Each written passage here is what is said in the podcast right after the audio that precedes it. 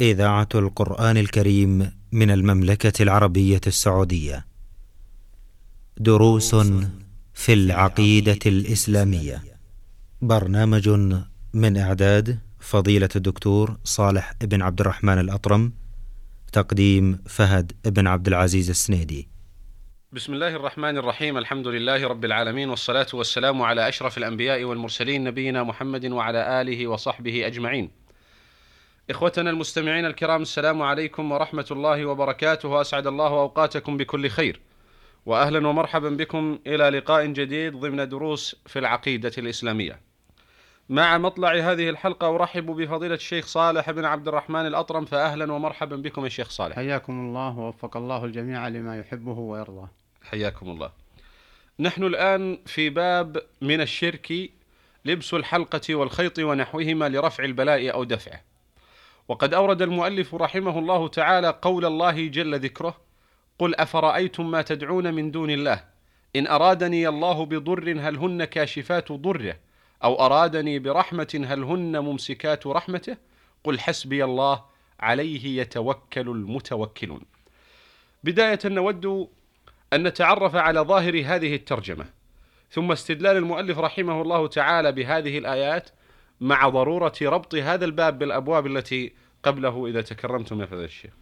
بسم الله الرحمن الرحيم. الحمد لله والصلاة والسلام على رسول الله وعلى آله وصحبه ومن اهتدى بهداه.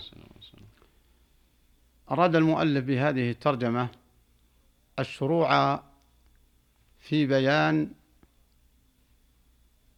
ما هو شرك في العبادة. بعد أن تكلم على ما على وجوب التوحيد وعلى فضله وعلى ثواب من حققه نعم. وعلى التخويف من الشرك وعلى الدعوة إلى التوحيد وهذا معنى لا إله إلا الله فمن فقهه أن اختار موضوعات تنافي توحيد العبادة أو تنافي كماله نعم. فبهذه الترجمة شرع يبين جزئيات تنافي لا إله إلا الله أو تنافي كمالها. فلهذا قال باب من الشرك.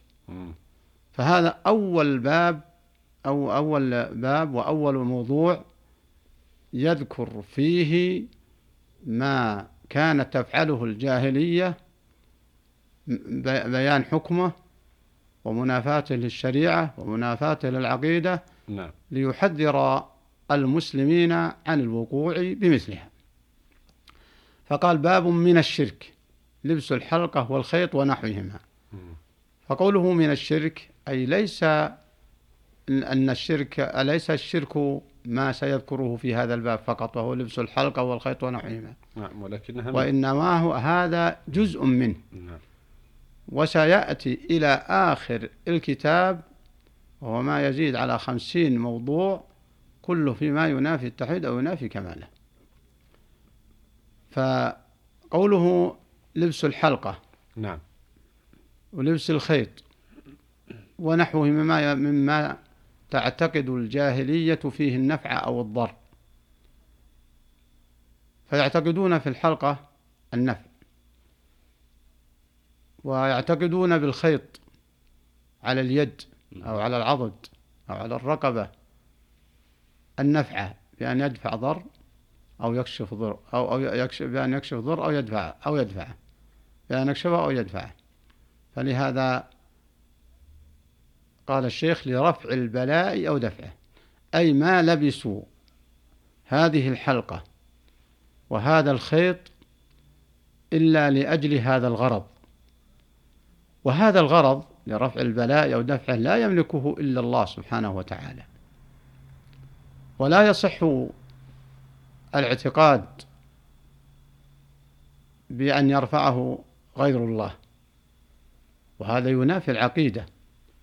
فمن اعتقد رفع ضر أو دفعه أو جلب نفع بأحد غير الله مما لا يملكه إلا الله ولا يستطيع عليه إلا الله فقد وقع في الشرك. ومعنى الشرك أي أشرك مع الله غير فيما لا يستطيعه إلا هو. فهذا فقه عظيم في التوحيد لأن الفقه ليس فقط في الفروع بل أعظم الفقه الفقه في المعتقد. نعم. وقوله لرفع البلاء أو دفعه ونحوه أي قد يعتقد فيه معنى آخر مما لا يملكه إلا الله. وأن هذه الجمادات التي تعلقت بها القلوب كالخيط الذي يربط في العضد أو في الرقبة أو في أي مكان أو الحلقة لا تملك شيئا.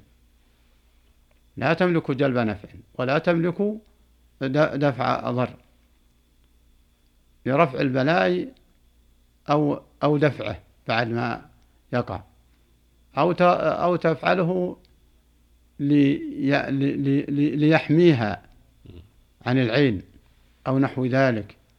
الرفع هو الإزالة بعد أن ينزل البلاء الرفع نعم. طلب إزالته بعد أن ينزل. نعم. ودفعه قبل أن ينزل. آه. وكل هذه معتقدات فاسدة جاهلية.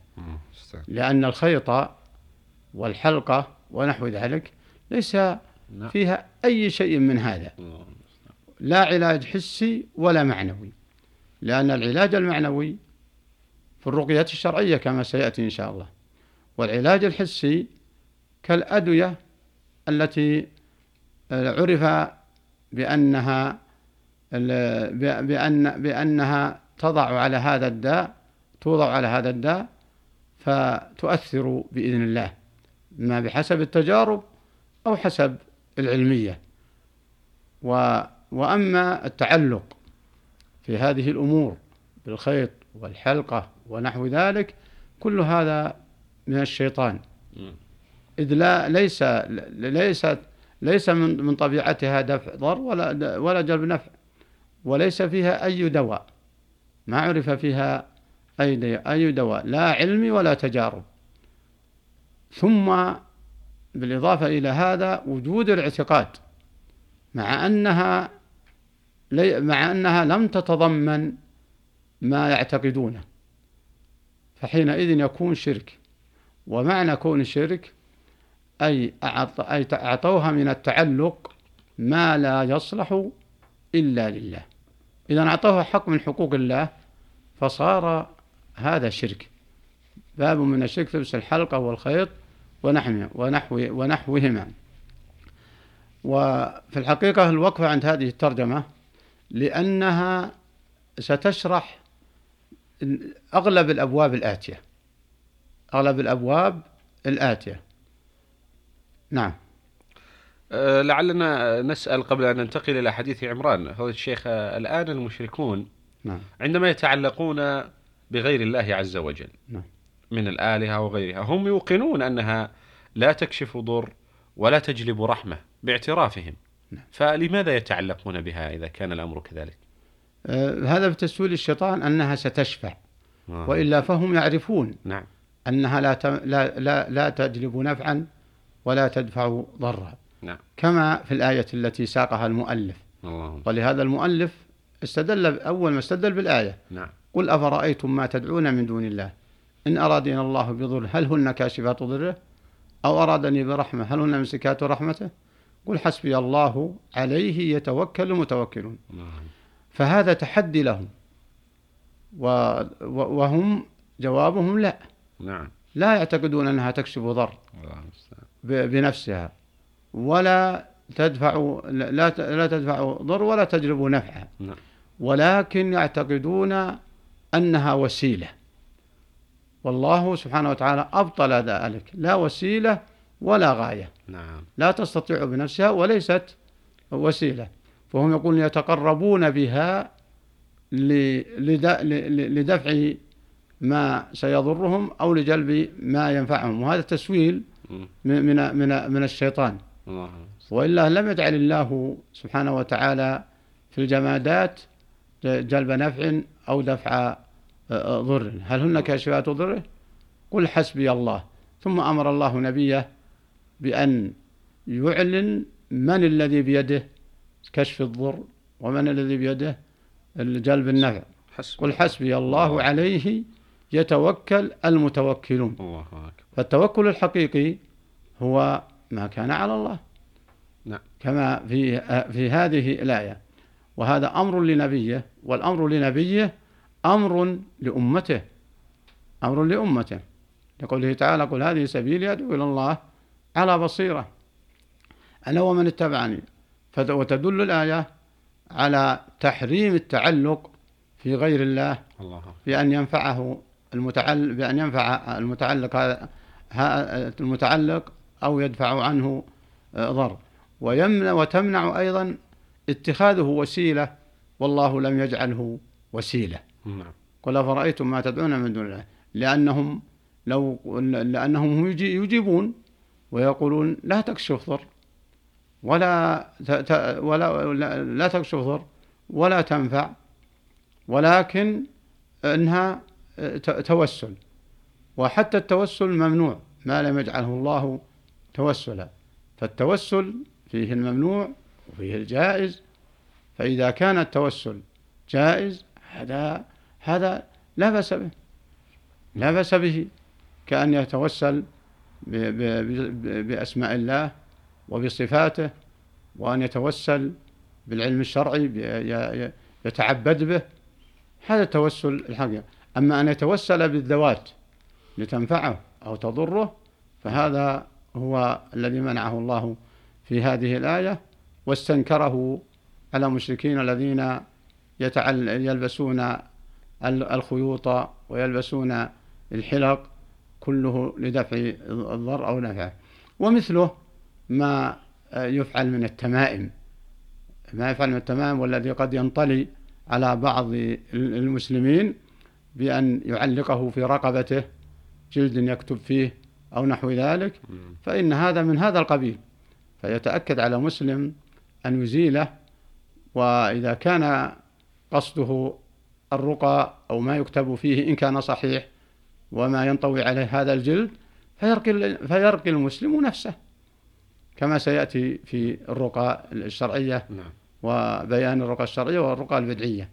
فالمقصود أن هذا التعليق كله من قبيل يدخل في, في هذه الآية. هل هن كاشفات ضره؟ هذا تحدي لأنهم يجيبونهم أنه ما يكشف. طيب يمسكون الرحمة؟ فيجيبون لا. إذا ما الذي يفيد تعلقكم تعلقكم به؟ ما بهذا بهذه الأمور. نعم. أحسنتم الشيخ. شكر الله لكم وأسأل الله تعالى يتقبل منا ومنكم.